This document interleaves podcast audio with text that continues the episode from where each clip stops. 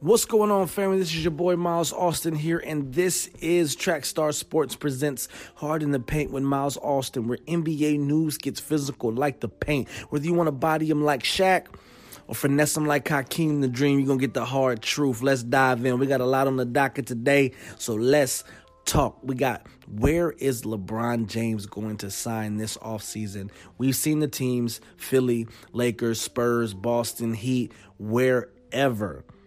Where do you think he's going to sign it? I want to hear from you guys, man. I am Miles Austin on Twitter, Instagram, Snapchat, whatever you want to look at. I am Miles Austin. I want to hear from you guys. Where is LeBron going to sign at this offseason?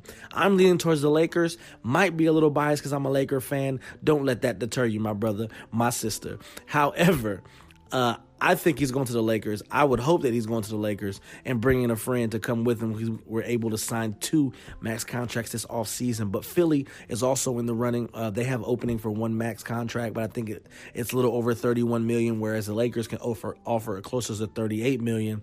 Uh, where LeBron is in his in his life right now, and being the best player in the league, 16 seasons, he makes money off the court, on the court get get your money while you can. Seven million is a lot to leave on the table, especially when he's not looking uh, for that certain. I, I, just don't. I don't know if I see LeBron working to chase rings right now. I I, I really don't see it.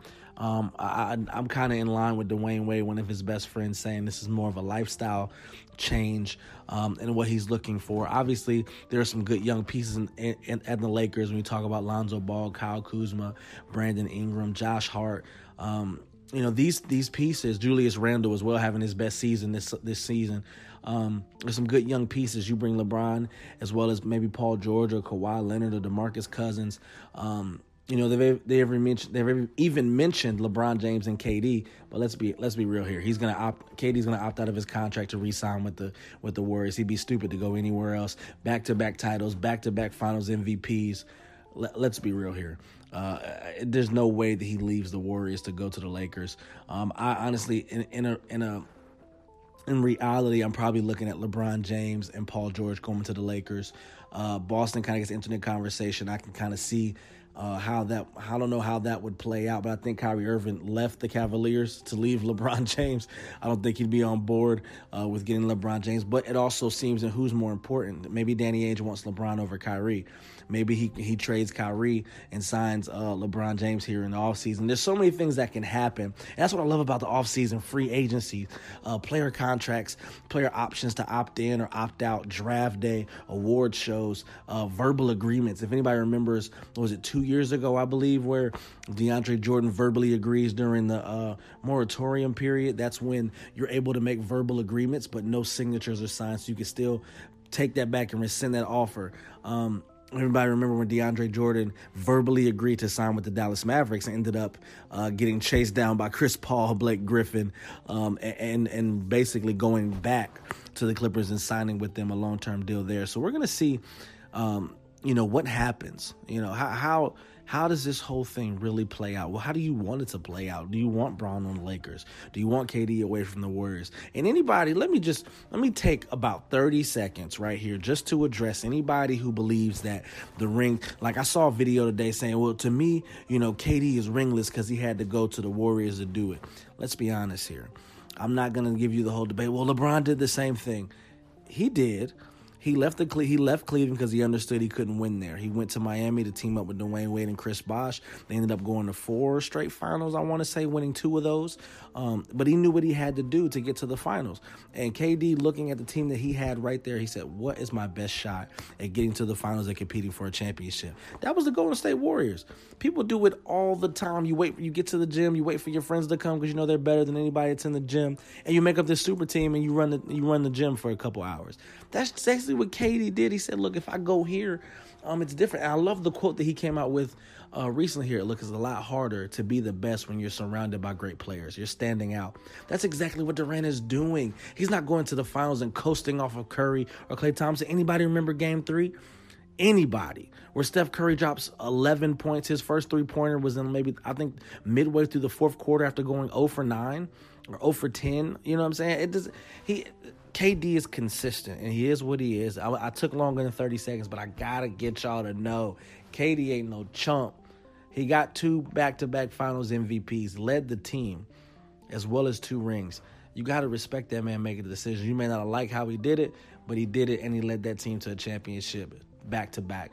So, uh, speaking about the Warriors, uh, I honestly think, and th- th- hear me out when I say this, that they may be in uh, the team that may be dismantled next summer. Now, not next season, next summer, because uh, it is word that Draymond Green is going to uh, reject the extension offer that's going to be offered by Bob Myers and the Golden State Warriors, looking possibly looking for a supermax contract next year. Now we all know about what Curry signed for 200 plus million dollars. KD's probably going to opt opt out of his contract this year and sign for 35 to 40 million. And you got to still end up paying Draymond and Klay as well as getting good pieces around them to get them through the playoffs. You can't be super top heavy. We've seen that um, and it flame out. Anybody remember 2004 when the Lakers lost to D- the Detroit Pistons? I think we on that team we had Kobe Bryant, Shaq, Karl Malone, Gary Payton. People were riding rings, and we still took the L because we were a little bit top heavy. So next season, I do believe that this probably will be the off season that we figure out what's going to happen with the Warriors. Does they want to? Does Bob Myers and the, and, and and management want to pay the luxury tax? Uh, are they going to try to get everybody their money? Do do Draymond, Klay, Steph, and KD come together to say, "Hey, look, this is what we're doing. This is how we're going to do it." Can we make it work? Steph's already got his contract for the next five or five years was what he signed for. Four years left on the deal. Um, you know, what do you what do you do with that? You know, how are you trying to? How do you say, you know, let's do this or let's get together? Let me take a little money out of your pocket because we want to stay together. The egos get played in, man. We're gonna see how this whole thing. At will this be the last year that we see the Golden State Warriors together uh, this season and go as they go as they try to three-peat? So, next date we got looking for the offseason. I'm so excited about the offseason, man. I'm so excited about draft day, about free agency, the award shows. We see James Harden win his first MVP. I'm going to go ahead and just call it now. People opting in for their player options are opting out to uh, test free agency. So, some dates that we got to look and be important about. June 21st, which is draft day. Let's quickly talk about some of the top the top picks and top top prospects that are coming into the league. As the draft order goes now, we got Phoenix Suns at number one, Sacramento Kings at number two, Atlanta Hawks three, Grizz four, uh, the Dallas Mavericks at five, as well as Orlando Magic at six. Let's talk about the top six. You got Luka Doncic from Slovenia, DeAndre Ayton from Arizona, Jaren Jackson Jr. out of Michigan State, Marvin Bagley out of Duke, Trae Young out of Oklahoma, and Mo Bamba out of Texas. I'm slating for these these players here to be top six, top seven players. I do believe that Trae Young is probably going to be at the end of that because of not not because he is a great shooter and great shot creator, but we did see some of his weaknesses throughout the throughout the month of March, uh, going into the tournament and, and being in the tournament itself. We saw some of his weaknesses and what that's going to look like. When you have solid big men who can play and be three level players, those are the ones you have to sign. People like Luka, DeAndre, Marvin Bagley, Jaren Jackson is going to be a great piece for any team that offers, and he may end up on the Hawks or the Kings or the Grizzlies. It really sees how they're going to play out. Mo Bamba is a beast down there. When you have people who can extend the floor, as well as play in the paint, have a good defensive presence, you have to pick those people up. Point guards, I won't say they're a dime a dozen. Um, but you want to just have a big man and somebody down there who can stretch the floor. Uh, the league, to me, is moving a little bit more towards the Euro League, where you have those stretch fours who can pull up and be three level players. Um, I think it's going to be good for the league. I think the league is is is a trend league. You know, when you look at it, we had the era of the big man, the era of the point guards. Um, I think it moves a little bit more towards the era of the stretch fours and people and, and the big men that can shoot. When you think of the Anthony Davises, the DeAndre Jordans, the Al Horfords, um, who are extending their game and shooting from the three level. Three is so important right now to teams and valuable when people like JJ Redick get $26 million or $27 million, when Otto Porter gets a $100 million contract. When the three and the, the ability to shoot the three is super valuable right now. And that's what teams are looking at. Um, so we're gonna see we're gonna see what happens. Who ends up going first, Luka or DeAndre? I'd lean to, a little bit more towards Luka. That's just me. Um, being being a six eight stretch four who can go inside and be a three level player. DeAndre DeAndre Ayton makes me a little nervous on the defensive end. Sometimes he looked like he was just out of sync or not giving maximum effort. Um, but we're gonna we're gonna see. I've tried to watch some of these watch some of these prospects and see. Um, who could bring the best to the table. I think it's between Luka and DeAndre, who's going to go number one. I'd lean a bit, a little bit more towards Luka. Phoenix Suns just hired uh, Luka's prior coach from the Euro League, um, so that there's a little connection there. But we're going to see how this plays out, man. And see um, exactly what teams we're going to be covering. I'll be on the I'll be on here on Anchor. You check us out when the draft happens on June 21st. Just some dates to remember before we get out of here, man. June 21st is draft day. June 25th is the award shows where we see James Harden win MVP. June 29th is the last day that players can use their player options to opt in or opt out of their contracts. Before then, we uh, are expected to see Paul George opt out, LeBron James opt out, Kevin Durant opt out, as well as DeAndre Jordan, Deon, uh, DeMarcus Cousins, who's going to become a free agent. So we're going to see who ends up coming to move. Will, will the Lakers get two All Stars? Will Philly end up signing? Um, uh, excuse me, end up signing LeBron James. And uh, I mean, you know, Paul George can fit anywhere. You think about Philly or Utah, how um, he's getting recruited out there. Um, so I, I, mean, I don't know. You know, he could be. They could try to work their ways. It says the Warriors still interested in Anthony Davis. Man, who knows? You know, this uh, this offseason is going to be an interesting one. Uh, but June 29th, opt in and opt out. July 1st through July 6th. Now, this is the verbal agreements. This is the moratorium period where teams can uh, basically and get verbal agreements from team from from players. Uh, you have a July 6th to kind of opt out of that. It's really just verbal agreements. You're not signing anything, as well as the, the restricted free agents. The teams that they're on have two days to match the offer sheets that they get from other teams. So we're gonna see the more the moratorium period is one of my favorites because you get to see what teams are going after what people, what people, uh, what players are dedicated, what teams they want to sign with, and those verbal agreements come out again. June 21st draft day. 25th is the award shows. 29th is the deadline to opt in or out of your contract. July 1st through the 6th is verbal agreements, the moratorium period.